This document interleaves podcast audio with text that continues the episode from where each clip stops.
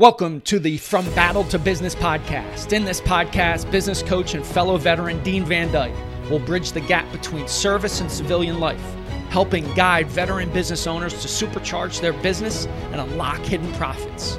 You wouldn't go into battle alone, and now you don't have to in business. Let's get to it.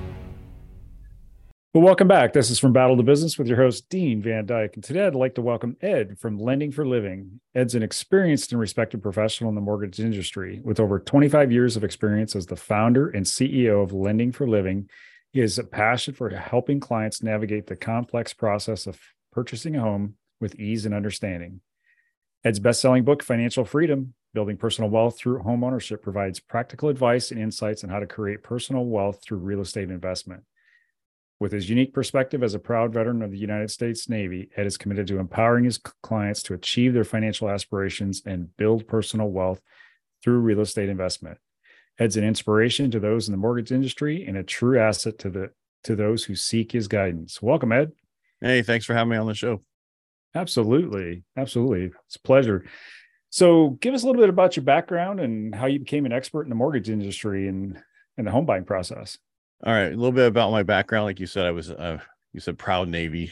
It's funny how they put all those words in for you, but you know when you're in, you didn't you necessarily can't say you were proud to be in, but when then you get out, you look back, it's like you know what that was a great time. I learned a lot. I was able to mm-hmm. get my bachelor's and master's while I was in, so I could use that for the you know for my business side, and that's helped me out a lot. But if you look back at my, I use it 25 years. Lending for Living's only been around probably 10 years but okay. I've been in this industry for over 25 years. And I actually fell into the industry down in Southern California. I was uh, working with, when I first got out, I was working for a computer company and I and I got all the computers through all the military exchange systems that you could customize. You know, it was a whole thing that wasn't there at one time. I, I, created all this whole thing, and then my neighbor had a mortgage company, and I was like, let's try that. And I love numbers. I love helping people get them into homes because mo- for most people, it changes the dynamic of the family going forward once mm-hmm. you own a home because now then your parents own a home or you can own a home and then they keep going because a lot of people don't even think they can own a home and they're and they're questioning it and us as veterans we can buy a home with no money down and it's a great program but for everybody else there's such there's other programs for them too and that's what okay. i've been working on so wow so how so tell us how you leverage your military experience to better serve your clients and deliver value to them. Well, as you know, as veterans, we're very direct.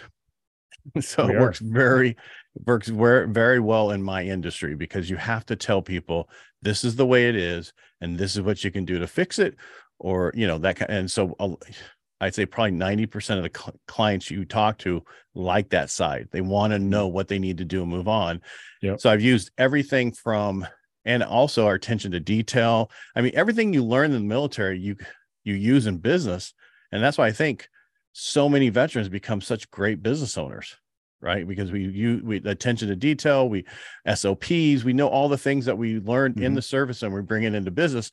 But regular businesses didn't have it; they don't even know what an SOP is right but they love one once you put it together so that they understand the you know standard practices so oh absolutely so the i mean what is the i mean just the the mortgage industry today you you know there's a lot in the news. What is for a, future home buyer what's one of the biggest challenges for them in the current state of the mortgage industry? Current interest rates. That would be the biggest challenge because when i got into this business i was taking people from uh, 13 to 9 and they loved me in the past from in from 19 2019 through to 2021 october-ish we had very low rates. And if you didn't give somebody mm-hmm. under 3% they thought that you were taking advantage of them. And the reason we had such low interest rates is because we were in a time in our history where they thought we all were going to die right? Mm, and so that's that recession period when you look back that was the recession but people didn't realize that it was in self-inflicted where we shut everything down and it was a recession and that's why rates were so low. Rates are low during periods of time of uncertainty. Iraq war 9-11 all those mm-hmm. periods of time where rates were really low. And so right now people are going well during that period of time a $700000 home my payment was uh, $3000 a month. Mm-hmm. now a $400000 home is $3000 a month. Right? So that's the biggest thing is the difference in the payment because people got i don't want to say spoiled but we'd never seen those rates in the existence of having rates in ever. No it's So- true.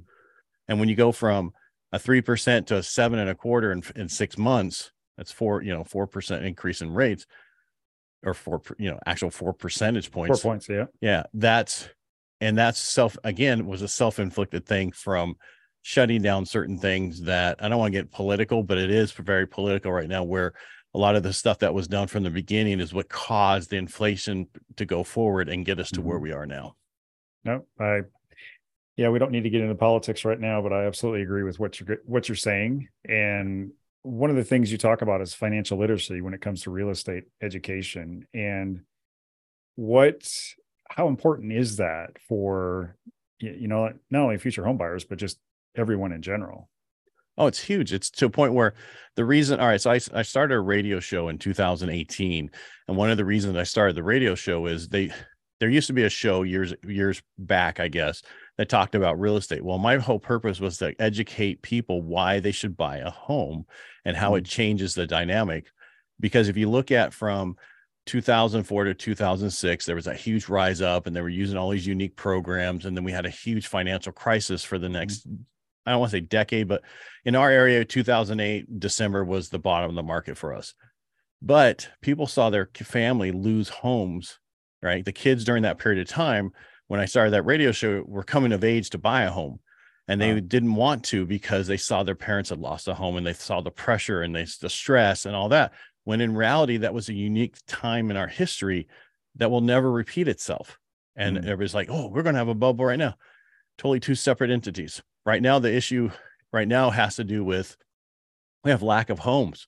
Because of 2008 we didn't build homes for 10 years to eat up all those additional homes we built during that period of time.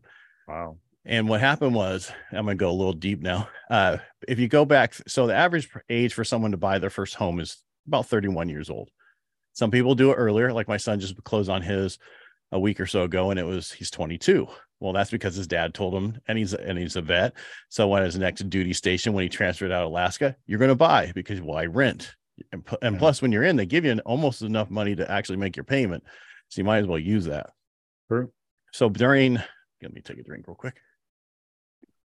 So if you go back from 2008 2006 to 2008 31 years that was roe versus wade came in. And for the next decade it plummeted birth rates all right so you fast forward during that period of time where they're building all these homes these programs we had actually made it like we needed all those homes.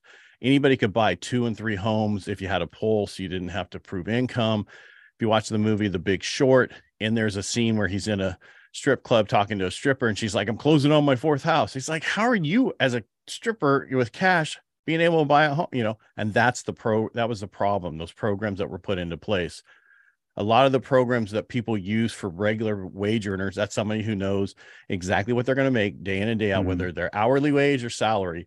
They use the business programs for them and that's not what those programs were meant for. World savings had this program called a pick a pay had it for 30 years never had an issue until some of the other lenders saw that program and said hey let's do it for everybody else.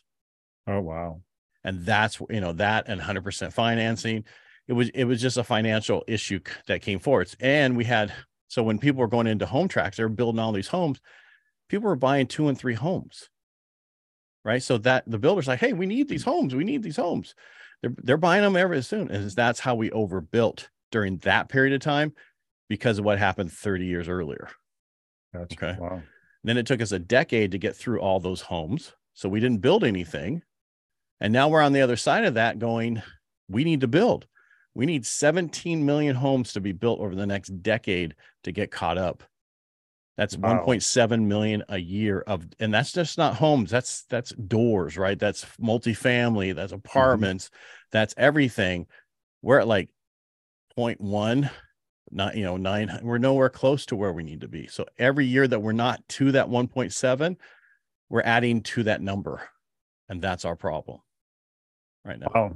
I mean, the with the, I mean, up here we're you know Well, that's a the- different story you didn't ask me about washington yeah, well, Washington. Well, there's a few factors going on here, and I'm reading about it daily is one is our property taxes are forcing a lot of the seniors who are, live on a fixed income out of their house and but up here it's we have a lack of houses as well Right. And- you are, and you're the 50th state in the in the nation on house going. You know, where other states are number one, like to go and get the house. You're 50th, unfortunately. well our let's not get into all the zoning stuff that you got to fight to get through to to build a house Oh, we don't even get me there because you want the worst place is California. I mean, it's Oh. ridiculous. Yeah, it takes us an average of 15 to 20 years to get from the moment you think about you want to start a track till you're able to put it down to average 15 to 20 years. wow That's our problem in California. What and you, on taxes, right? So in California, we have Prop 13, which means whatever your value of your Mm. home goes up a year, the max they can raise it is 3% of that value. Okay. So okay that's Prop 13 for us. They've been trying to get away, get that gone for years with the, and we fight it because that's what protects us. If you look at Texas, Texas has a, th- and we only have one and a quarter on average property tax in California. So it's not that bad. Texas has 3%. So that means that's 3,000 for every 100,000. The difference mm-hmm. in Texas is whatever your value goes up that year, you can, they can add on 10% onto your tax base. So every 10 years, your taxes double. okay Right.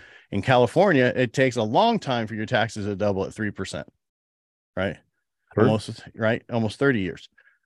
But if you look at, then also in, if you have a rental property in California, it's at the same tax rate as the other. It doesn't, you know, it doesn't go up as much. Texas, there is no cap each year on your rental property.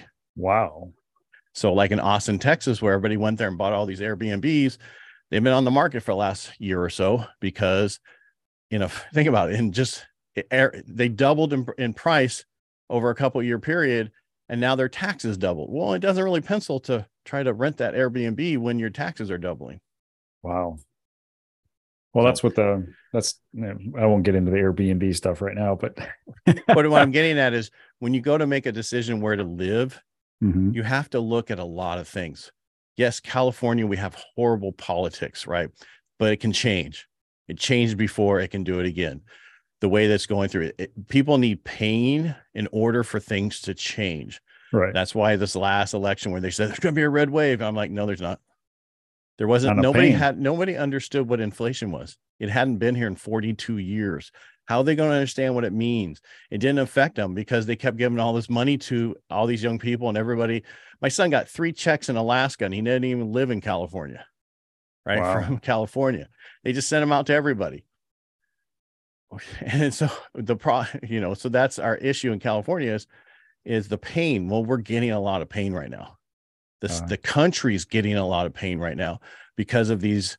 The Fed has been raising short-term interest rates to curb inflation.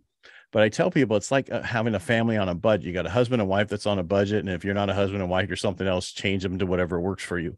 But then the- one person's on the budget, the other person is not on the budget. It doesn't work. That's where we are right now. We have a Fed on the budget, but then you have this government who is saying, you know what, we're going to spend our way out of this. You can't spend your way out of this. You need to stop spending. Wouldn't that be nice? Yeah, because that's how it doesn't that work at home. You just keep spinning and spinning, and they bail you out. No. Mm, Not, nobody's coming to my rescue. And then you look at the you look at the banks that have failed. There's been three of them, right? The one in Silicon Valley here that failed. Our governor had three accounts in there for his wineries. Oh my. Why do you think that they said, "Hey, by the way, we're going to cover all the accounts"? Not only that, you know, to the max, not two hundred fifty thousand like they're supposed to do, but because, and that's why I'm talking about politics, and and then also there were some co- companies from China in there that Ah. also had to be covered. And I don't want to get into any more than that, but that's we're doing things that normally we wouldn't do as a as a government and as a people. We're we're we're military. We're patriotic. We care about this country. Mhm. And I got to say, the person who said it best was John Rambo in one of his movies when he when he asked him, John, what do you want? And he says, I want what everybody else who came over here and spilled their guts for this country is for this country to love us as much as we love it. And that's the situation we have right now, right? Our Um, government doesn't love us as much as we love this country. nope. Our government is just there to build its uh, power base, and Yeah. that's. I mean, once because once it's built, you can't get rid of it. Right. That's the problem. And once they give certain social programs, you can't take them away either. Nope. That's why they're like spend, spend, spend. Give us a t- you know the 57 trillion or some ridiculous amount for green energy. What's it going to do? How's it going to lower the temperature? They can't It's even not. answer that. Yeah, they don't want it for that. They want going to use it for something else. Oh, we didn't need it for that. We're now putting it over here. Which is why they're now the big I'm kind of getting a little off track, but we're, that's fine. Um, well, no, but we're talking about the biggest challenges right now. Yeah. interest rates interest rates are up because of all of this that we Right. just went through that the the they're they've been coming down a little bit because inflation has been in check and we have all these jobs supposedly out there that are available for people 9 million 9.5 million jobs Mhm. there's 6 million people on unemployment well get off unemployment and go get a job Yeah, that's the interesting thing is, you know, people trying to find employees and you've got six plus million on on unemployment, but yet nobody's going to find a job. And it but I know one of my clients, their hiring practices, it takes them forever to hire somebody, Mhm. which I, it's how it should be I well, it yes and no. I, I mean, hire slow, fire fast. I mean, Mhm. that's all i meant yeah so, yeah um but it's it's uh it's interesting watching the hiring processes and that's i mean um but so with your experience as a veteran in in how did that shape your perspective on what you're doing today Well, first I have to say, when I got out of the service, I ran away from it. Do Hmm. you understand what I mean by that? oh yeah I A lot of people don't understand that. But when I got out, nobody loved me as much as we love our vets right now. Right. Um, after 9 11, all of a sudden everybody woke up again and vets are very important. Yeah. Right. Prior to that, when I was in San Diego, and I'm no no hit to San Diego, but they didn't love us. They, they Mhm. didn't like the fact that we were there. Right. you were a nuisance. right right. And that's kind of how I felt when I was there. You couldn't tell I was in the service because I had longer hair than than I do now. Yes, I'm bald, but that's beside the point. You know, I did it to the max. You could potentially grow your hair. I, I, mean, I knew the regs like you would nobody's business back then. Same thing my son does. I wonder where he got that from. Uh, and uh, you know, it's just so what did I the way I treat people is the way they should they want to be treated right? Mhm. and that's basically when you're in the service you treat everybody the same way everybody should be the same way. Uh, i grew up my dad was a bigot and i can say that. So i'm not at all. So when people have issues with other cultures and other things i don't get it because i live that and i'm like that's ridiculous and my mom wasn't much better. And so when i came in the service i wasn't that way and i've never been that way ever since my dad died of that's his flag back there hairy cell leukemia Mhm. when i was 12 years old and unfortunately it was the best thing for me. Because he one didn't deal with his ptsd uh, so he beat the shit out of us and and then he was the you know the way that a lot of people are during that period of time and how they grew up he was an iowa farm boy so they were very racist. So oh yeah. Yeah, and i'm saying I- all iowa farm boys are i'm just telling you at that time those people right i'm not i don't want to hear anybody send me letters you said iowa people no i'm not saying iowa people i'm just saying my dad was all right yeah so- we, I, i've got acronyms for iowa since i grew up in south dakota but I, we won't go into that right now all right Uh, so tell us about a time you overcame a significant challenge in your career and how you did it. well the i have to say the worst time of my career was 2008 Oh, with the financial. Yeah. Oh, the huge, yeah. You and and actually, that was the one of the worst. And recently, one of the worst is when someone when you go. I've been in this business for 27 years. Mhm. Never seen interest rates go four percent up in less than six months. Hmm. We've seen them go up one and a half, two percent, but not. And that's not you know that's not really a major deal. Right. So this back in 2008, I mean, I lost everything. That's how bad it was. There was nobody doing anything because everything was a financial crisis. So it- what I came back and I was in the lending industry still, but what I did Mhm. is I helped negotiate short sales for people. okay. You know what a short sale was, right? Back then. It's basically what happens me. when you owe more on your house than it's worth. Oh, yep. And instead of walking away with foreclosure, you work with the bank to have them sell it at a discount so that it goes away. Because what happened was in California, if you just walked away, that thing wouldn't sell for four years. And then somebody would move in there and it would be a problem and affect you later. And that's I, and that's what happened, I guess. I think it's South Dakota where they shut down the pipeline. uh, oil pipeline and around that same Uh, period of time? Was it you know? It, it was through through multiple states. Well, they shut it down back in like 2008 to 2010, and a lot of people lost their jobs and their Mhm. homes. Those homes took till 2019 to go through on foreclosures. Some of those. Why so long? That's I have no idea. Wow. I'm just saying in in certain states they have judicial foreclosures and they have Mhm. regular foreclosures. In our state, I just started negotiating short sales and before I knew it, I had a huge amount of volume of that. Plus, I still was doing loans because when you negotiate short sales, it's the same documents, the same everything you do for a loan. So it was not a big deal. And then I ended up getting a bunch of agents I worked for and said, says, I'll do this for you guys. Just go get them. And that's what I Oh. did. So how do you and how I overcame it was just retooling into something else. And then it took a good, you know, in our area, we were a bedroom community, Modesto for the Bay Area. We hit the bottom in 2008, but we didn't come back up until probably 2012, 2013. well, it took you guys a while then. Yeah, just because of the fact that it just took a while for people to come back. And and you know, and a lot of people didn't have jobs. A lot of people had a lot of other issues going on during that period of time. But it was a benefit for a lot of people though during that period of time where they could actually, if they had a job, buy a house at a very discount, and then fast forward to today, they have you know five hundred thousand dollars in equity or four thousand dollars in equity. It's and it, and it's the best thing they can do is to buy a house no matter what time it is. We're not going to see a huge drop in most places.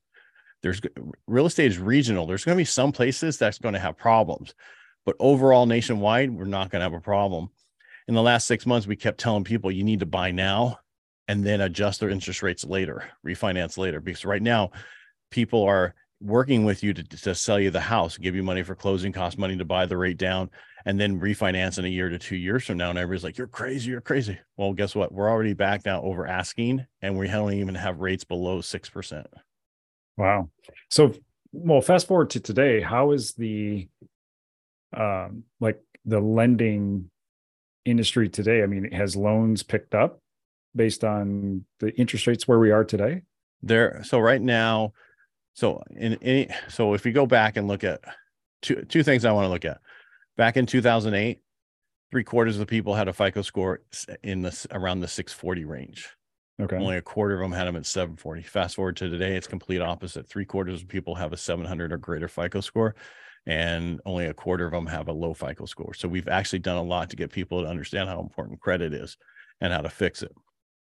So this whole thing that came through recently with Biden and the drop of the interest rate and whatever, you know, where you have to, if you have good credit, you have to pay for somebody who has lower credit. Mhm. Well, they're not going to use that program that he he says that he's helping out. They're going to use FHA.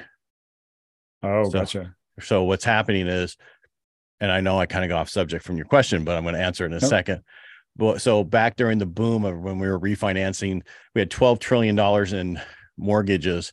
We refinanced 10 trillion of it nationwide, put so many people in 2% and 3% interest rates.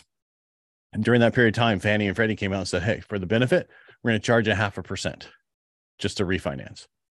So you fast forward to today, what and that went away.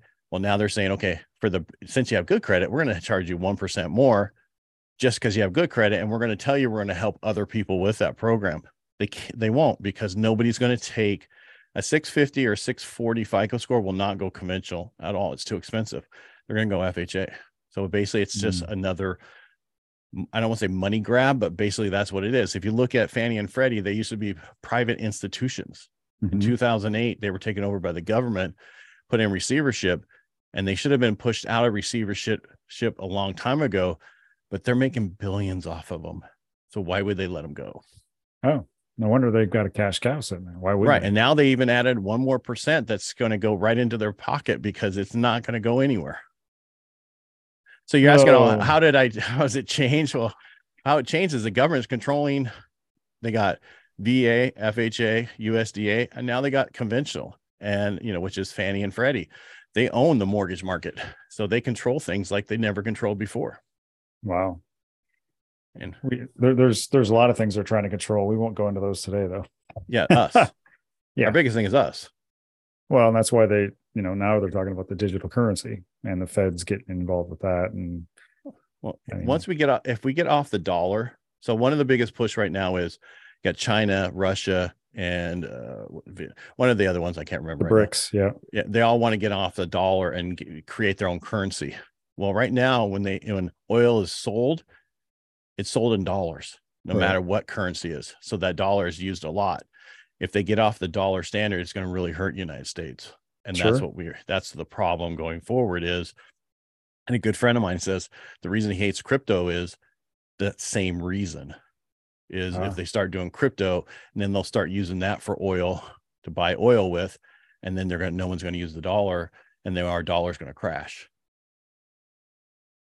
doesn't look good where we're heading uh, it needs to well you know how you can make the change there's this thing called voting i vote every time and it doesn't do any good in this state well you see i know well that's but pain causes people to change as I found being on radio on a conservative radio station, I'm most people are in the middle. You have you have the fringes that are on the left and the right sure. that makes are the loudest and makes the noise and messes yep. up things. But us in the middle need to come together and go. This is ridiculous. We're making changes, and you you can't vote. The problem was last election, people voted against something, not for something. Half the people who voted voted against Trump, the other half voted for him. You right. should have. They all should have came together and and they and the you know we don't like his tweets. We don't like this. Well, how do you like where we are now?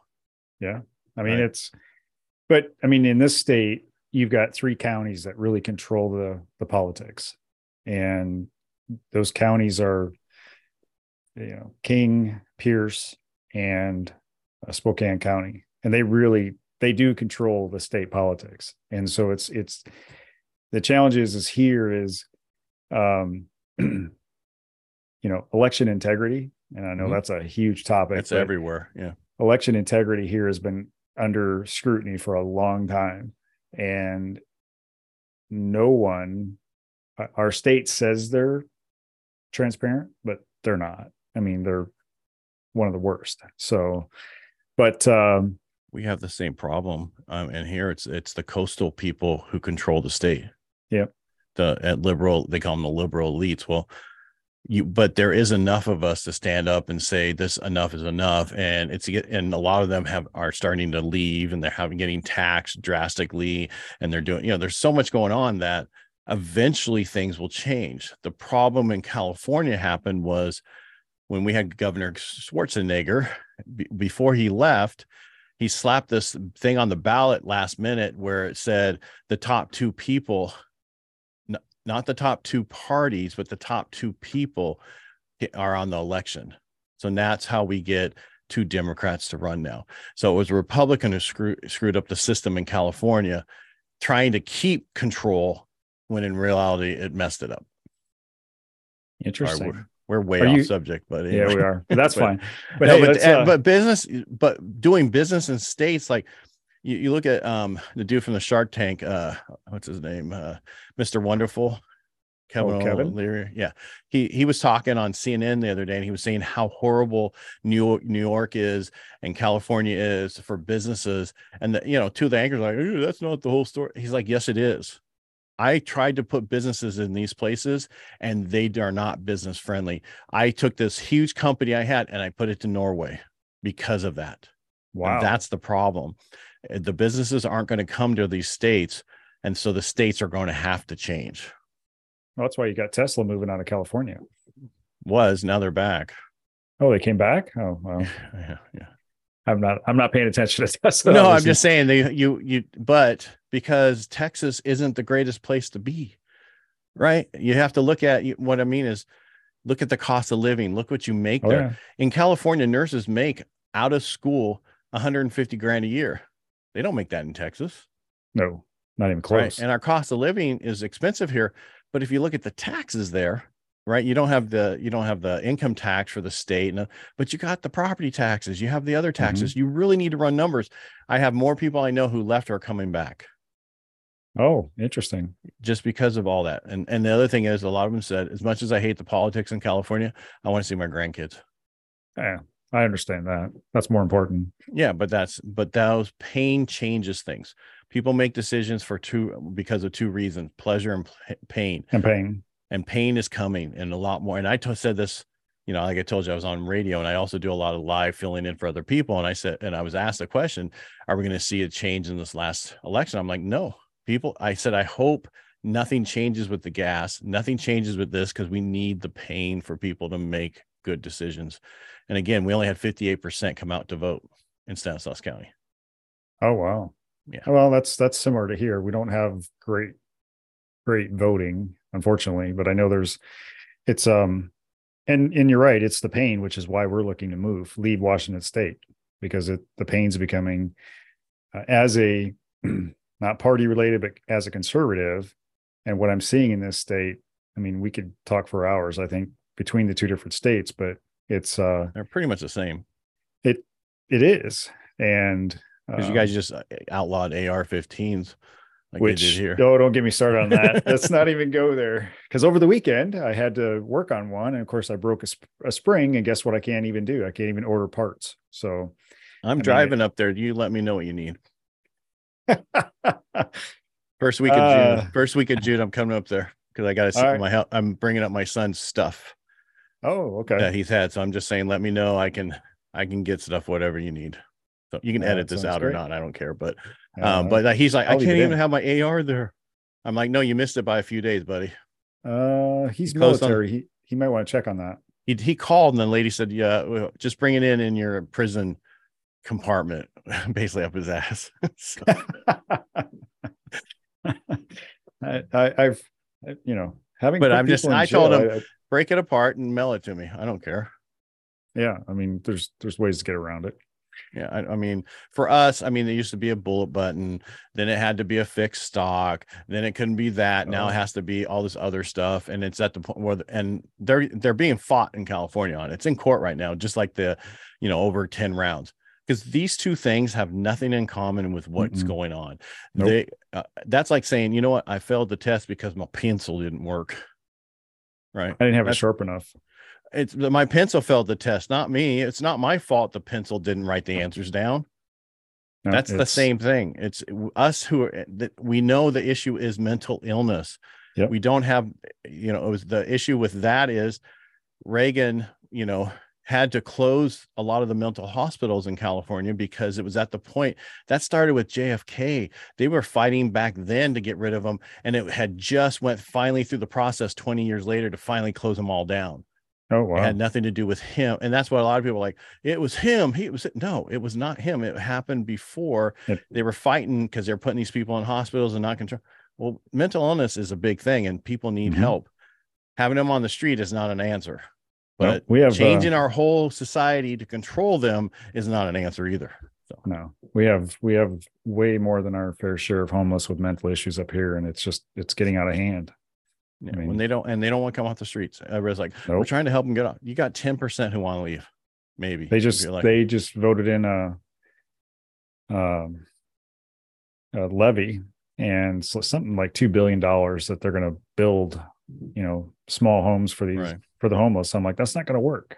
I mean, it, they don't want to leave. I've been on the street and serving these folks, and none of them want to leave. You ask them if they want to leave. No, I don't want to leave. I mean, the only ones you should be out there helping are veterans because the veterans are on the streets, don't necessarily want to be there, but because of their PTSD, right. um, mm-hmm. they feel much better outside than in someplace. And they have to, yeah. and, and you know how it is if being a veteran dealing with other veterans, people don't, veterans don't deal with their PTSD until they lose every relationship, usually. Yep. And that's, um, I mean, the funny, the not funny, the the tragic thing is I have a Vietnam vet in our post who just was awarded PTSD, a Vietnam vet. He's wow. in his 70s. And he was an infantry leader. He was a platoon leader in Vietnam. You know what he saw. I mean, and yeah, so well, hey, and let's move to the oh, go ahead. I go that, and that's the issue with again our government yeah. control and the VA system needs to go away. We just need insurance that's issued to every veteran and say you can this can go anywhere, any hospital, any wherever. Here's insurance go because you get the top doctors, top yep. everything instead of what we have in the VA system. And no knock to them, but they're doing the best they can. But the problem is they shouldn't be doing the best they can. They should be doing amazing. And that and the only way to do that is get insurance that is the when not Medicare, Medi-Cal type of insurance like that, but with full coverage to where Mhm. it pays that hospital the full amount of the dollars that it really costs. Yeah. Not the yeah, not the And the reason I say that's my wife works for Kaiser. I talk to her about it because every podcast I'm on uh, with helping the brave, everybody I talk to, I'm like, we need to get rid of the system. We need to get insurance and be done with it. and that's I mean when I was in, we had what TRICARE? No, not TRICARE. What was that called? Because I had dependents. And that was amazing. I mean, it paid everything. Didn't I? didn't have to worry about anything. And that's I mean, and I don't know why we can't have that same type of coverage for veterans. So just, you know, We But- can. Nobody's been Oh. talking about. Nobody pushes it. Nobody. They think that everybody wants to keep putting money in the VA system. Well, look at the post office. Keep putting money on it. It doesn't work. Don't get me started on that one. I'm just saying, certain things should the government shouldn't be involved with. Agreed. telling us how to control our money, telling us how to do this, telling us how to do that. That's not their job. That's not why we had the founding fathers. And so, Agreed. Uh yeah. all right, like you said something about lightning round or something. Yeah, let's let's jump into the lightning round so we can eventually get this plane landed on the carrier. Um, so outside of your book, what are your top three books that you'd recommend and why? Uh, top three books. All right. So my favorite book, I'm gonna turn around and get it because it's over here. And I've had it forever. Oh yes, Think Oh, and Grow Rich. Pack. This is this is from the I got this not in the 70s, but it's from the 70s. It's one of the original ones. Yeah. So yeah. So the issue is, is and that's Think and Grow Rich, book wise. Hold on, there's somebody outside making noise. Uh that this is this is basically what you put out there, you get back, basically bottom line, right? Yeah. And then the other one is um it was a movie called The Secret. It was the same thing. They just changed it into the movie basically, and Wow. they they, they should have sued them for money, but they didn't. Um, and if you're in selling, my favorite guy is Zig Ziglar. Secrets of Closing the Sell. Oh, I didn't know about that one. This is his original one, man. That's his original. Yeah, well, yeah, Zig Ziglar. Yeah, so Oh, I know Zig.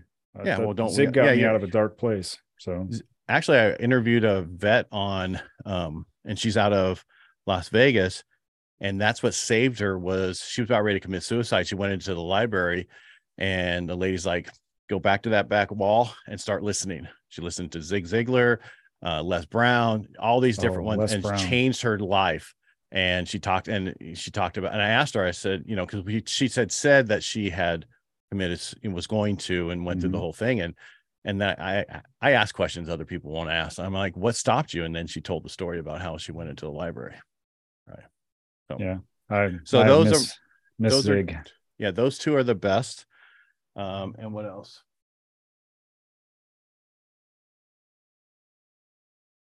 Sorry, it's taking me a second to grab it. no worries. Um, I see you got can't hurt me up there. yeah, yeah, of course. That one you got to listen to the podcast version. Ah, um the sorry for some reason my sound is back on i apologize all right so this guy steve sims steve d sims mhm. Bluefishing i liked his original book. He talks about his whole life about what he went through and how he was in london and, he, and when he went from london and different places. He i'm in the mortgage industry. I went to a mortgage conference. He was on stage talking. He talked like nobody else i've ever known. Uh, he wore a black t-shirt where everybody else on stage wore suits and ties. He's like be true to who you are. Don't be anybody else. I hate the word authentic. That's why i didn't use it. Um, but this is a great book. It's on audible. And he's he has a new book that's out um around here somewhere. Oh go sorry. I apologize. Go for stupid. This wasn't supposed to be a, a whole thing about steve sims but this is the new book go for stupid. Basically it talks about audacious goals make huge goals go for them and you know that be that. But in my industry and this actually works for every industry todd duncan has a book on high trust selling. And it, and it talks about how to build that trust to where they want to work with you okay and so i know you said three books but those are my books that i Nope, like love it. yeah I love um, it. I've li- I've read everything. I li- I li- now I just listen to everything. You know, but for you know, if you want to know how to own a home, and I'm not trying to knock and not try to promote myself, even though I, I am right now, go to getedsbook.com. That's my it goes to my website. You click on it, it takes you to Amazon. because most people can't spell my last name Parcaut, so this way they can get right to Amazon when they need to. But the the I wrote the book on the way I qualify somebody. So I talk about credit first. Actually, I talk about the seventy thousand dollar mistake, which is not acting on buying a house and coming back a couple years later, and then the the fact that that same house is now worth seventy thousand dollars more. Right? You you need to even if you the everybody asks us when's the best time to buy a house the moment you're thinking about it is the best time to start the process and see where you're at because there is no time over time making a mistake today and 10 years from now it's not going to be a big deal if you paid five grand too much or 10 grand too much it's not going to matter we're not going to have that there's no bubble the only right. bubble that's out there right now is the opportunity bubble that opportunity bubble for you to own a home is going away and you got about five years to get in there wow that's coming quick well, that's that's not just me. That's Dave Ramsey. He's been saying the same thing after me. I said it first, but I'll give it to him. But because everybody knows him, they don't know me. But he's right. It's like you have five years before this value. The values are going to be so much higher that the average person will not be able to own a home anywhere. Wow. Like, I mean, in California, we went in my town, we were going up 22% a year, 66% in three years. You guys were doing the same thing. Everywhere was doing the same thing right? They kind of slow down a little bit in certain places because of rates. In the next few months, rates are going to go down. And then more and more people, we have such a pent up demand for homes that that's what people don't understand.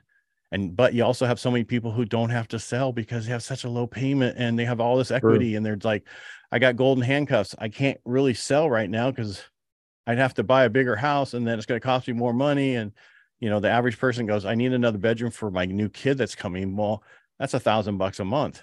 They can live in Easy. with my other kid, right? So yeah, it, I mean, yeah, that's I mean, that's true. I mean, when you think about just homes in general, I mean, homes right. here are crazy expensive. And my son, like I said, he just bought one there. It was, and they, he got a good deal on it, but it's because of the timing. Right now is a great time because people are afraid. They don't understand that now is the time to buy. They're afraid to make that mistake because again, when I say nobody, well, nobody wants to make a mistake. You well, there's not a mistake in buying homes unless we're in 2008, right? Or 2006. That's a wholly different time. We're not there. Right. We're so short on homes. In 2008, when the whole thing fell apart in 2007, actually, we had 3.5 million homes on the market. Wow. We have less than a million on the market nationwide. Nationwide? Yeah. Wow. Now, if you look at the numbers and the numbers they post about what's homes are active on the market, mm-hmm. they don't take away the pendings. You take away the pendings, it's about 40% less. So there's only about 600,000. There's about 890,000. 800? Yeah. yeah. Wow.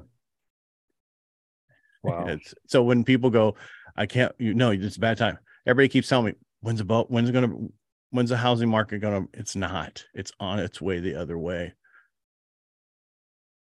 Well, good for homeowners. I mean that I mean that's a win, right? Mm-hmm. But I mean it is getting expensive just to go anywhere. I mean it's expensive to buy. I mean the average price of home anywhere is expensive. Yeah. Cuz and if you add all the other stuff, like yeah, I can go I used to be able to go to Texas and buy a really nice house for 400,000.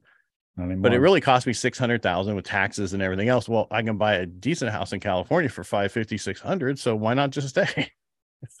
and you make wow. more money. That's, I mean, I didn't know homes are still at 550, 600 in not California. in the Bay Area, not in LA, oh, not in San gotcha. Diego. Okay. And yeah, you, unfortunately, when people go, I'm from San Diego, they say they mean they're in uh, down in El, uh, you know, El, El Segundo. Yeah, yeah, way down there. Yeah. yeah.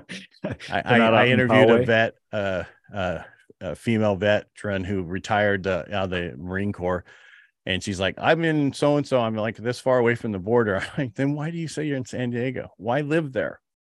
Yeah. When mm-hmm. I lived in I lived in North County, I was on the beach by the beach, you know, or when I wow. wasn't by the beach, I was a few blocks away. I, if I'm not going to be that close, why be there?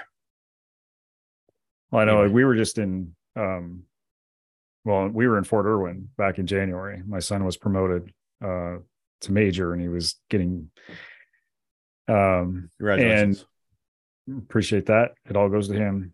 I know, we raised yeah. we raised him right. Well, you can raise. I have five. You can raise them all right you want. Doesn't mean they're going to come out that way. That is true. We're we're blessed. We are truly blessed in that way. Uh, but yeah, it was. I mean, Barstow was there, and Barstow was like, "Oh, I, I that's an interesting place." 29 stumps, man. There is a there's a Bream 29 logistics palms, not 29. Yeah, yeah, 29 Yeah, stumps. yeah, If you really know. Yeah. Yeah. So where can I where can my audience go to learn more about you? At Parcaut everywhere. At Parcaut. There you so go. So one of the things you need to learn as a business owner when you're doing anything, get your name the same across every channel. Facebook should be the same as Instagram, as t- Twitter, as um, TikTok, as YouTube. Your name needs to be the chain the same across every LinkedIn. It's all mine's Ed Parcaut the same everywhere. Yes, I have a unique last name, but there's only about 15 to 20 of us in the United States. The rest of it's in Europe and they add a L in. But you can always add your middle initial. That's why when I said Steve D. Sims, because there's a wrestler named Steve Sims. He's not the wrestler, he's the other guy. He's the other guy. He's the author. So that's so when and so that way you can when you're talking, you can say I'm Ed Parcaut everywhere. My website's edparcaut.com. Yeah, that's deanvandyke.com is mine, but Yeah, it's not that- it's consistent across all the channels. Well, you need to get on that. I'll work on that. Because I mean That's great advice. the biggest head the biggest thing for me is people never spell my name right right it's Ah. parcaut p-a-r-c-a-u-t they always mess up the a and the u so guess what my domain still goes there because i mess up my you misspell your name with a couple domains and have it sent over to the same domain your actual domain you follow me however people mess Oh, up yeah. the spelling of your name some people put an extra a in my name p-a-r-a yeah like paraquat Okay. yeah yeah so That's good to know. Well, hey, Ed, thanks for joining us today. my Uh, pleasure I greatly appreciate having you on. Very insightful conversation. And uh, well, folks, thank you for listening to From Battle to Business with our special guest, Ed Parcaut. thanks for having me Thanks for listening. In order to help others, please subscribe and share this show up with other veteran business owners in your network. If you want specific guidance, feel free to book a complimentary call with Dean at deanvandyke.com. Remember, you wouldn't go into battle alone, and now you don't have to in business.